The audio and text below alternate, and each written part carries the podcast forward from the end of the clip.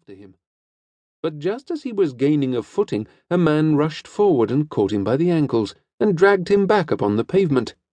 Peter turned on him furiously and saw that his captor was one of the very men whom he had seen watching him on a previous occasion.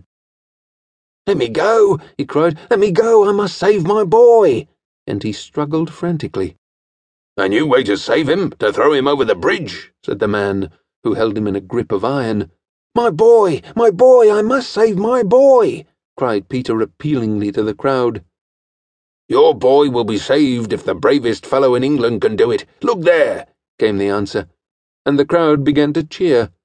But just at the moment, another man leapt upon the parapet and throwing off his coat, dived into the river.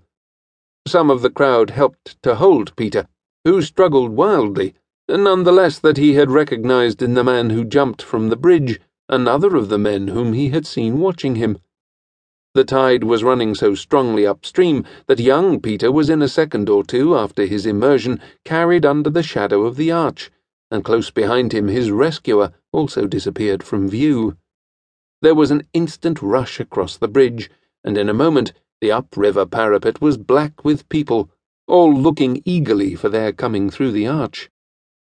The seconds seemed ages, but at length those exactly over it saw the body of the little boy drifting along just under the water and turning round as it came. As soon as the bridge was cleared and the sunlight reached the water above him, there was a violent struggle a kicking about of the little chap's arms and legs in seemingly a death struggle.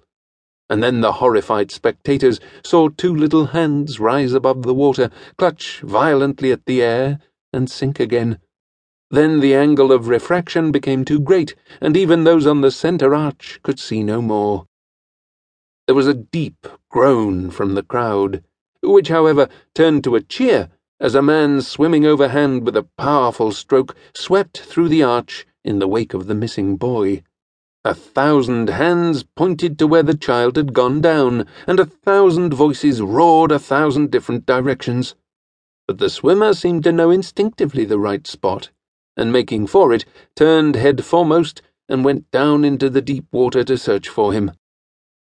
There must have been some strange currents running round the piers of London Bridge that tide, for suddenly the crowd seemed to realize all at once that the boy's body had risen out of the water, not directly in the track of the stream, but at a spot some dozen or more yards on the Surrey side.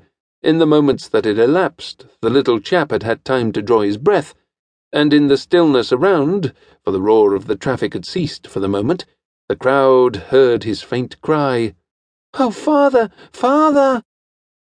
There was an instant shiver through the crowd, such as is seen when a sudden breeze sweeps over a cornfield, for instinctively everyone had turned his head backward to look at the guilty father. The fierce howl that swept from the mass of people showed that it was just as well that a strong force of police now surrounded the prisoner, or his life might have been in danger. In the meantime, the man had risen from his dive and the boy had again sunk. Again the crowd roared and pointed, and the man had with a few powerful strokes gained the place. This time, however, he did not dive, for he knew that he must be ready to seize the body when it rose again, for it would be the last chance. The crowd and the man alike waited in fearful suspense. The swimmer was a keen eyed, powerful fellow. He raised his head well above the water and kept looking all around him. It was well that he did so, for by another effort of those strange currents round the piers, the boy's body rose down the river this time, having travelled against the current, and being still close to London Bridge, where the great crowd could plainly see. The swimmer seemed to jump forward in the water, and with half a dozen mighty overhand strokes came close and seized the boy by the back of the neck and raised his head out of the water. The boy could not see him from the position in which he was held, and he again shouted, Father! Father!